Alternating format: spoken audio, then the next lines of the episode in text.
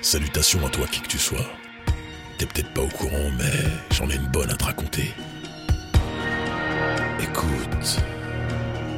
La Flip Audio Story, des histoires courtes, urbaines et organiques.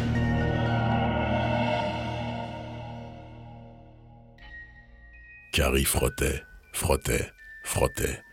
Le bout de ses ongles était passé du rose vif qu'ils arboraient habituellement à une teinte plus sombre qui annonçait l'arrivée du sang à l'extrémité de ses doigts. Pas assez propre, pas encore assez propre. Il fallait que ce soit propre à tout prix. Les poils en plastique dur de la brosse neuve entraient sous sa kératine pour son plus grand plaisir, raclant la crasse, en tout cas celle qu'il y voyait, avec vigueur en y faisant pénétrer la mousse claire antibactérienne du savon. Encore quelques secondes à cette cadence, et l'émulsion se transformerait en masse plus compacte et rosée. C'est là qu'il stopperait son rituel.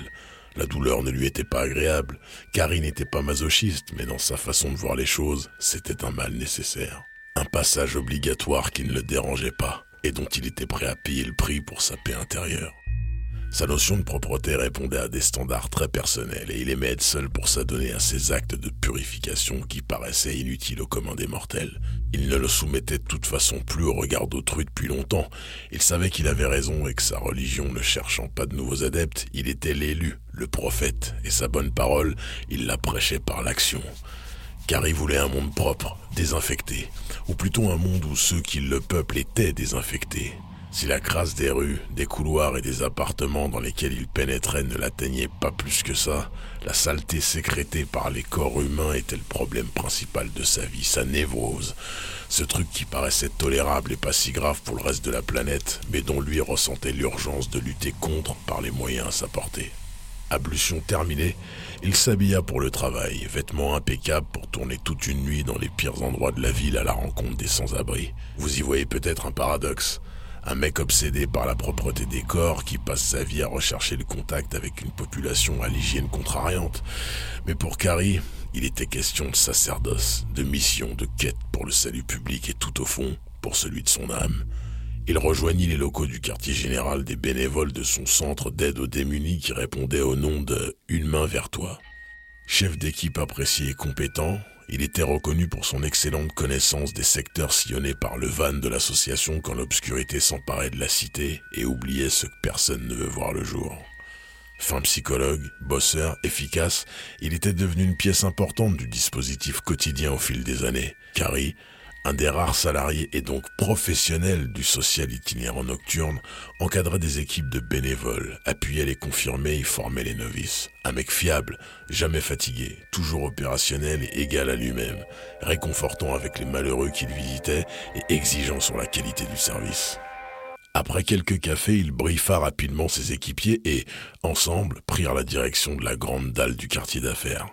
Lorsque les travailleurs, col blanc ou col bleu, rentraient chez eux après une journée de labeur, émergeait là le peuple invisible. Ce peuple aux mines sombres et déconfites, sauvage qui surgissait des profondeurs souterraines, des parkings et du vide des volumes techniques, permettant à la fourmilière de fonctionner à plein rendement pour des intérêts supérieurs la journée, en ignorant leur existence de réfugiés recrachés par les mâchoires d'un système carnassier.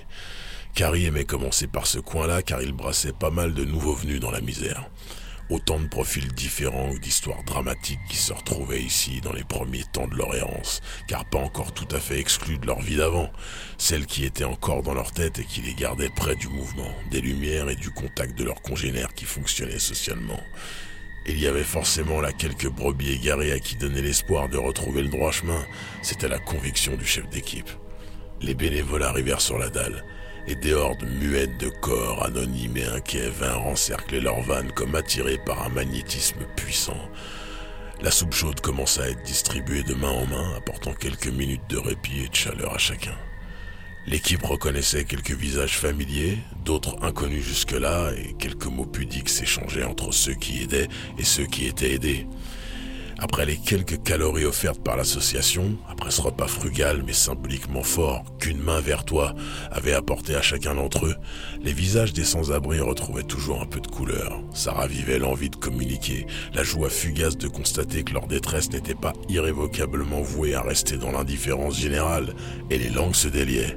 Par petits ateliers de quelques minutes, chaque équipier prenait un rôle précis auprès de leur protégé L'une était à l'écoute, taillant une bavette sans importance, l'autre enseignait sur les démarches administratives relatives à la situation de chacun, et Carrie, lui, s'occupait du sujet santé, comme d'habitude. Pas question ici de pratique illégale de la médecine, bien sûr. Juste donner un pansement, distribuer quelques bandages, de petits produits très banals comme du sérum physiologique ou du savon, et l'occasion de conseiller sur quelques règles d'hygiène pour éviter des soucis plus graves lorsqu'on vit dans la rue. C'était le précaré du chef d'équipe, son dada. Il insistait bien là-dessus. Soyez propre, frottez bien. À l'eau claire dans les toilettes publiques, c'est déjà pas mal, mais avec des agents lavants, c'est mieux. Il ne lésinait pas sur ce genre de consignes. Il se sentait utile de ce point de vue. Là, il aidait vraiment. Carrie avait toujours des dépliants explicatifs qu'il distribuait lors de ses norias, des fascicules rédigés et imprimés par ses soins, très pédagogiques, très instructifs et parfaitement illustrés, décrivant précisément comment se laver pour être le plus propre possible, selon bien sûr des critères objectifs, mais augmentés par ses fixettes personnelles. Tel un steward avant un vol, il mimait les gestes plusieurs fois par soir, la plupart du temps devant de petits groupes de spectateurs incrédules, mais captivés par sa passion à décrire les gestes qu'il lave. Certains de ses coéquipiers lui avaient déjà fait des remarques à ce sujet, voyant les priorités de leur mission ailleurs compte tenu du temps qui leur était imparti chaque soir pour écumer le plus de spots possible où traînent les gens dans le besoin. Mais c'était carré le chef, et rien ne le perturbait ni ne le détournait jamais de sa messe détergente. Évidemment, tous ces efforts déployés pour inviter les masses en difficulté à se récurer la couenne n'eurent pas plus d'écho qu'à l'accoutumée. Des besoins plus urgents préoccupaient d'abord les exclus comme manger, survivre au froid ou à l'insécurité des prédateurs urbains qui rôdaient dans ce milieu sans foi ni loi qu'est la rue. Mais le soldat Carrie livrait sa bataille envers et contre tout, focalisé sur sa volonté qu'il rendait aux yeux des plus attentifs euh, inquiétant. Le van quitta bientôt la dalle pour plonger plus profondément dans les bas-fonds à mesure que l'obscurité s'épaississait et que le cadran tournait. La ronde de nuit se dirigea vers des territoires plus glauques et plus hostiles, encore moins fréquentés par le commun des mortels, même le jour, et où les SDF étaient plus des vagabonds du désespoir, des gens que leur mode de vie avait rendu dur et décalé sur le long terme. Ça se passait du côté des terrains vagues, en périphérie de la mégalopole tentaculaire, sur des sites destinés à des constructions sans cesse retardées. Au banc de tout et au bout du rouleau, certains s'étaient installés là durablement, lassés du contact avec des gens dits normaux, auprès desquels aucune valeur n'était désormais plus partagée.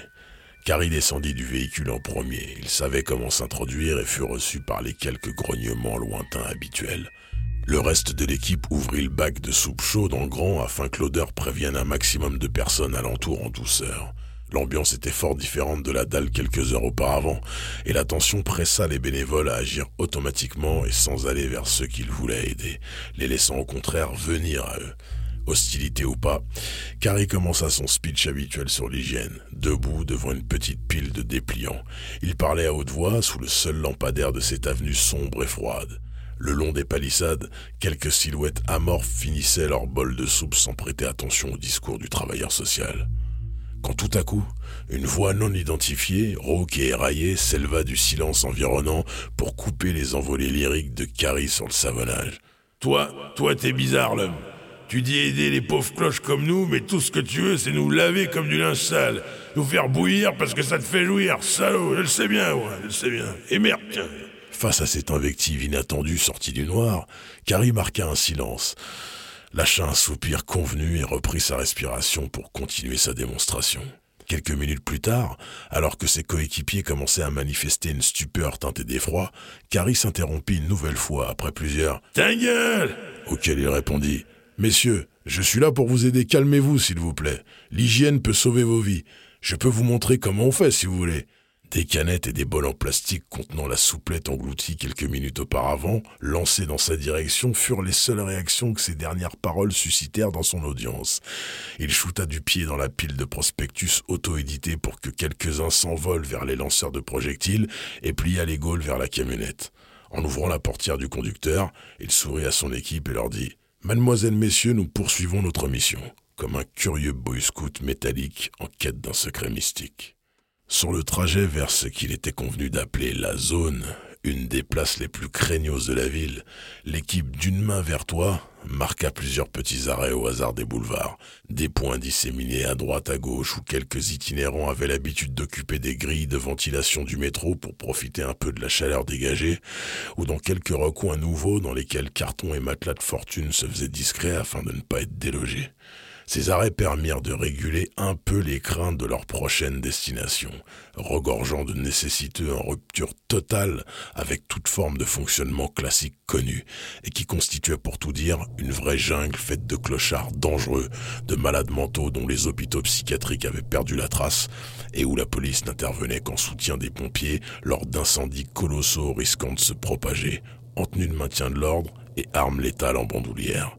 La zone, ça rigolait pas, et chacun le savait. Carrie était habitué, même si conscient du danger, et les bénévoles stressaient toujours en arrivant là-bas, nonobstant le bien fondé qui les y faisait atterrir. C'était le truc, c'était le turf. Si tu voulais aider pour de vrai, fallait aller là où on a besoin de toi. Et la zone avait beau être une aire sinistrée, les gens qui y survivaient avaient besoin qu'on tende, justement, une putain de main vers eux, quitte à ce qu'il arrache ou lui transmette la variole. Sur le dernier kilomètre avant d'arriver dans le merdier, un bénévole demanda à Carrie pourquoi un des bénéficiaires de la soupe l'avait plutôt accusé de vouloir laver les sans-abri comme du linge sale. Le chef d'équipe, d'un calme olympien suspect, continua de conduire et garda sa bouche fermée, lançant un regard polaire à son interlocuteur. Le malaise bien installé, la route défila jusqu'à la zone dans un silence de caveau. Avant de se garer aux abords des ponts de l'ancienne ligne de train de marchandises qui délimitait l'entrée du terrain menaçant, Carrie pensa Pour qui se prend cette bleusaille pour me demander des choses qu'aucun psy n'a jamais démêlées? Que compte-t-il apprendre? Ou pire, comprendre? La réponse était Rien. Rien que quelqu'un qui n'était pas dans la tête de Carrie ne puisse entrevoir ou interpréter, car délivrer les autres de leur crasse était une sensation qui se vivait mais ne s'expliquait en aucun cas. Il fallait être l'élu, et savoir qu'on était l'élu. Le chef d'équipe devait déjà prendre sur lui de supporter l'odeur de sueur mal dissimulée du ennemi cause des aisselles non traitées de son collègue, il pouvait même certifier qu'il s'agissait de la gauche, et lui paraissait donc évident qu'un homme qui peut vivre avec une telle affection sans honte ni embarras resterait étranger à jamais au concept profondément ancré dans la psyché de Carré. Le tueur de crasse, l'exterminateur de saleté, celui qui savait, celui qui sentait, pour sauver les autres de leur inconscience collective du danger qui les rongeait de leur porc à leur cœur. Une fois stationné à la frontière de la zone, la procédure était claire, toujours la même. Personne à part le chef ne descendait du véhicule, par mesure de sécurité. Il disposait quelques bols de soupe en plastique sur le rebord d'un muret connu des habitués, actionnait son klaxon trois fois à intervalles réguliers pour signaler la présence de l'association et patientait avec les autres dans l'habitacle du van. Les indigents qui exprimaient un autre besoin que manger pouvaient toujours frapper aux vitres. Les éventuelles demandes étaient traitées au cas par cas en essayant d'identifier les ruses, avec le moteur toujours ronronnant, permettant une évacuation d'urgence de l'équipe en cas de danger. Il restait en général un quart d'heure sur place. Quelques ombres boiteuses indéfinies s'emparèrent des bols avant de s'évaporer dans le néant d'où elles étaient sorties l'instant d'avant. Les aiguilles de la montre tournaient et au bout de dix minutes, sans un mot dehors ni dedans, Carrie s'exclama nerveusement. Rien à foutre, en s'éjectant promptement de la camionnette sous les yeux effarés de ses collègues désemparés. À vive allure, il se dirigea vers les voûtes des ponts, là où la lumière jaune pisse de l'unique réverbère du lieu ne donnait plus aucune indication fiable sur les formes qu'on devinait dans la sombreur intense des alcôves de pierre humide. Le sang fouettait ses tempes. Il respirait fort, la névrose montait avec son lot de substances chimiques naturelles et complexes libérées dans son cerveau. Il se laissait guider par l'odeur plus que par les râles bestiaux qui l'entouraient. Il cherchait la puanteur, la pestilence d'un corps mal lavé, un spécimen dont les sécrétions et affections de la peau lançaient leurs effluves morbides à des mètres à la ronde. Une brebis à remettre dans le droit chemin du propre malgré elle, car cette conscience supérieure lui échappait. Et que Carrie, lui, en prenant l'initiative sur elle, pardonnait et sauvait, car il ne savait pas ce qu'il sentait. Frôlant des haillons, esquivant des membres verdâtres cherchant à la gripper, il progressa encore dans les couloirs qui avaient un jour dû servir à l'évacuation des eaux de pluie du réseau routier qui surplombait les ponts de la zone. Chacun de ses pas cherchant le chemin du précédent à tâtons tant la visibilité était basse. Carrie était fou d'excitation. Il détectait même sa propre odeur de sueur qui parvenait jusqu'à ses narines, sous l'épaisse pestilence dont il était maintenant tout proche. Une masse incolore semblait prostrée devant lui. Carrie transperça alors l'obscurité avec une puissante lampe torche et visa la masse pour vérifier qu'il s'agissait bien d'un humain vivant. Et c'était le cas. Il avait devant lui un homme sans âge, sans visage, sans couleur, tant son aspect était envahi par la pourriture et la pouillerie. Il fouilla dans son sac à dos compartimenté et en sortit un spray, des lingettes imprégnées de détergent et des gants et pris dans une frénésie hallucinatoire, l'aspergea de substance nettoyante et commença à le frictionner avec violence, sous les bouts de tissu qui lui servaient de vêtements. Car il frottait avec force en répétant Sois propre, sois propre, sauve ton âme et deviens propre. Le pauvre lavé sous la contrainte tentait vainement de se débattre face à un carré puissant dans ses gestes et maintenu en forme par une vie saine que sa victime avait oubliée depuis longtemps. Le travailleur social était hors de contrôle et finit par enfoncer des lingettes dans la bouche du clodo, lui vida des bouteilles de gel hydroalcoolique sur la tête en psalmodiant des incantations à ces troubles dieux de l'hygiène divine. Ameutés par le bruit et cette intrusion peu habituelle, des résidents de l'angoisse manifestèrent et chassèrent Carrie en le menaçant avec des armes artisanales. Le chef d'équipe, dans un état second, superposa alors l'image de la réalité à son délire et fila à l'anglaise pour sauver sa peau. Retour à la camionnette, dont les pneus crissèrent à son départ après l'embarquement d'urgence de Carrie qui dit simplement ⁇ J'ai voulu aider, j'ai été attaqué ⁇ Retour au central sans plus de questions. Une main vers toi ne se passerait pas de Carrie, même s'il ne tournait plus rond, et les bénévoles continueraient de respecter cet homme dévoué, courageux et hermétique. Au réveil de sa nuit de boulot, Carrie effectua quelques rituels de désinfection ciblés. Il avait déjà pris une très longue douche avant de se coucher. Avec savons spéciaux, il allait en prendre une autre avant de manger. Il chercha du regard le programme télé pour meubler sa journée, car ce soir il n'était pas de service, et en fouillant dans une pile sur son buffet, fit tomber une petite pochette contenant quelques vieilles photos qu'il n'avait pas vues depuis longtemps. Pas beaucoup de souvenirs de son enfance, mais il savait que son père l'avait appelé Carrie en hommage à Cary Grant, son acteur préféré, un tombeur. Mais Carrie, son fils, n'était pas porté sur la séduction pour une raison simple. Les contacts intimes le dégoûtaient. Personne n'était en capacité de répondre à ses exigences en matière d'hygiène, en particulier les femmes, souvent très sales dans sa vision des choses, car pourvues d'organes sexuels internes faits de muqueuses repliées sur elles-mêmes, les transformant en redoutables nids à bactéries malodorants, et cette pensée le révulsait en vomir. Ses yeux passèrent ensuite sur un polaroid de lui en uniforme, du temps où il officiait dans la grande maison. Et oui, Carrie avait été flic, un des meilleurs de sa promo et personne n'avait saisi pourquoi il avait demandé à intégrer un service que tous esquivaient, surtout en sortie d'école et surtout avec de bons résultats au concours. Son seul souhait avait été d'intégrer la BAPSA, la brigade d'aide aux personnes sans abri, qui faisait, avec les moyens de l'État et le pouvoir des lois, ce qu'il faisait désormais avec une main vers toi. Lui revint alors de mauvais souvenirs les bagarres avec ses collègues, le psy de la police qui lui avait collé assez de rapports au cul pour qu'il finisse par être évincé de cette dernière. La tension augmenta dans son crâne et sa vue se pacifia soudain. Sa main passa sur le buffet à la recherche du programme télé, au milieu de vieilles ordonnances froissées et de plaquettes de pilules à peine entamées, jusqu'à ce qu'il perde son équilibre, s'assoie et se ressaisisse enfin. Le malaise était passé, les souvenirs et les doutes avec, la vérité pouvait de nouveau être enfouie sous une douche réglementaire en attendant le prochain retour de lucidité, cassant les obsessions qu'il possédait. Une pensée se balançait dans sa tête depuis la veille, le souvenir des recycleurs. Un souvenir qui trottait depuis l'époque de la Babsa, mais qui était revenu en force ces derniers temps sans médicaments.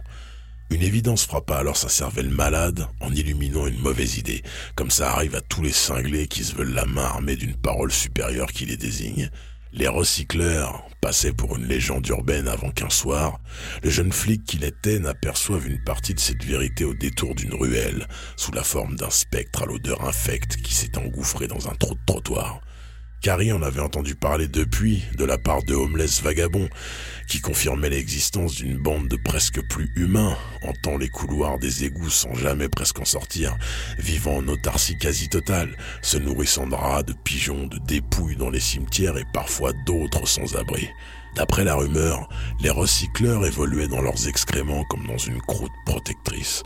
Ces êtres volontairement sortis du cadre de l'humanité avaient fait de leur malheur initial une véritable religion, vouant un culte à la crasse paroxystique, violant les règles des hiérarchies bactériennes, s'érigeant en chantre du recyclage de tout ce que rejette la société, les tonnes de déjection et les morts en premier, jusqu'à en faire la condition sine qua non de leur survie. L'ennemi ultime de Carrie était en fait là depuis toujours. Et dans sa croisade pathologique d'une hygiène qui sauvera les âmes damnées, il était maintenant persuadé de reconnaître les antagonistes parfaits qui feront de lui le héros terrassant le malin. Il attendit la nuit avant de se rendre à l'endroit où son souvenir le guidait. La configuration des lieux avait changé, mais les trous dans le trottoir étaient toujours béants. Les travaux prévus ici prenaient visiblement du temps à être lancés. Tant mieux, pensa-t-il. Il se laissa guider par son sens olfactif hyper développé pour trouver la pestilence, et il ferra une piste réjouissante assez vite. Les relents de putréfaction mêlés à une odeur lourde de sulfure d'hydrogène explosif ne l'avaient pas trompé, et il ne tarda pas à voir s'agiter dans les conduits abandonnés de l'ancien réseau d'égout des mouvements hostiles produits par des formes humanoïdes qui se rassemblaient et s'éparpillaient au rythme de cris gutturaux intimidants. Carrie prit ce souffle de puanteur décuplé en pleine face et hurla dans les ténèbres. Je vais vous laver du péché que vous êtes devenu vous-même. Je vais vous laver comme il se doit. Malgré sa transe et la sensation d'être l'épée ardente du combat primal, Carrie sentit des cohortes de monstres arrivant de toutes parts autour de lui. Ils étaient plus nombreux et plus vivaces qu'il ne l'avait imaginé. Il était encerclé, il ne pourrait combattre toute cette saleté avec ses seules lingettes et produits. Il tenta de fuir en rebroussant chemin, mais impossible. Une échelle rouillée atteignable en sautant semblait sa seule échappatoire. Il grimpa vite mais fut suivi avec la même vélocité. L'adrénaline gicla de son torse le ramenant par bribes à une raison qui lui avait échappé régulièrement ces dernières semaines. Derrière lui, les hommes excréments se rapprochaient, éructant cris et exhalaisons fétides. Au bout d'un vieux couloir, une porte rouillée. Coup de pompe, boum, elle rompit. Derrière, un couloir plus récent, éclairé. Une odeur familière prit l'ascendant sur la senteur de mort qui lui collait au talon. C'était du béton frais, un parking. Il était dans un parking. Ses pas crissèrent en produisant un bruit aigu sur le sol lisse qu'il vint heurter en glissant. Il vit l'ombre informe des troupes de nécrophages scatophages se déverser par l'embrasure d'où il s'était éjecté. Et dans un réflexe, se saisit de la lance incendie accrochée au mur au-dessus de lui. Il visa et arrosa abondamment l'armée des schlingueurs. La pression de l'eau fit reculer les recycleurs en éparpillant des masses noirâtres tombées de leur peau, amalgame de croûtes de sang et de fumier séché comme des armures de merde qui retrouvaient leur aspect mou. Je vous avais dit que je vous laverais bien, que je vous nettoierais de vous-même, s'esclaffa Carrie, hilar de son être sorti à si bon compte et de réaliser sa prophétie par pur hasard opportuniste. Plus aucun de ses ennemis ne bougeait. Il prit alors ses jambes à son cou pour fuir. Motivé comme jamais ces derniers temps, le chef d'équipe commença sa tournée plein d'énergie.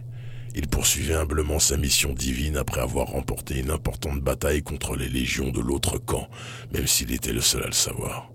Un de ses collègues le questionna alors, en tant qu'ancien et détenteur d'une expérience étoffée. Tiens, toi qui fais ça depuis longtemps, tu crois qu'on peut mourir en se lavant? Je veux dire, que tu peux être tellement sale que l'action de te nettoyer te tue? Karine ne comprit pas la question. Le rookie poursuivit. C'est ce qui est arrivé apparemment il y a quelques semaines dans un parking. Une bande de clochards, et je ne pense pas qu'on les visite cela, auraient décidé de se laver avec un tuyau pour éteindre le feu, à l'eau claire quoi, et ça les aurait tués. L'article se terminait par l'interview d'un médecin qui disait que déstabiliser brutalement l'équilibre bactérien, tu vois, quel qu'il soit, même quand t'es ultra sale, ça peut te faire crever. C'est dingue, non? Le chef d'équipe qui venait de reconnecter les fils de sa mémoire dédoublée conclut. Alors continuez à m'écouter quand je vous dis de bien vous laver les mains après chaque visite. Faites-moi confiance, je sais de quoi je parle. Protégez vos équilibres avant de les perdre. Protégez-les pour ne pas mourir. Au sens propre.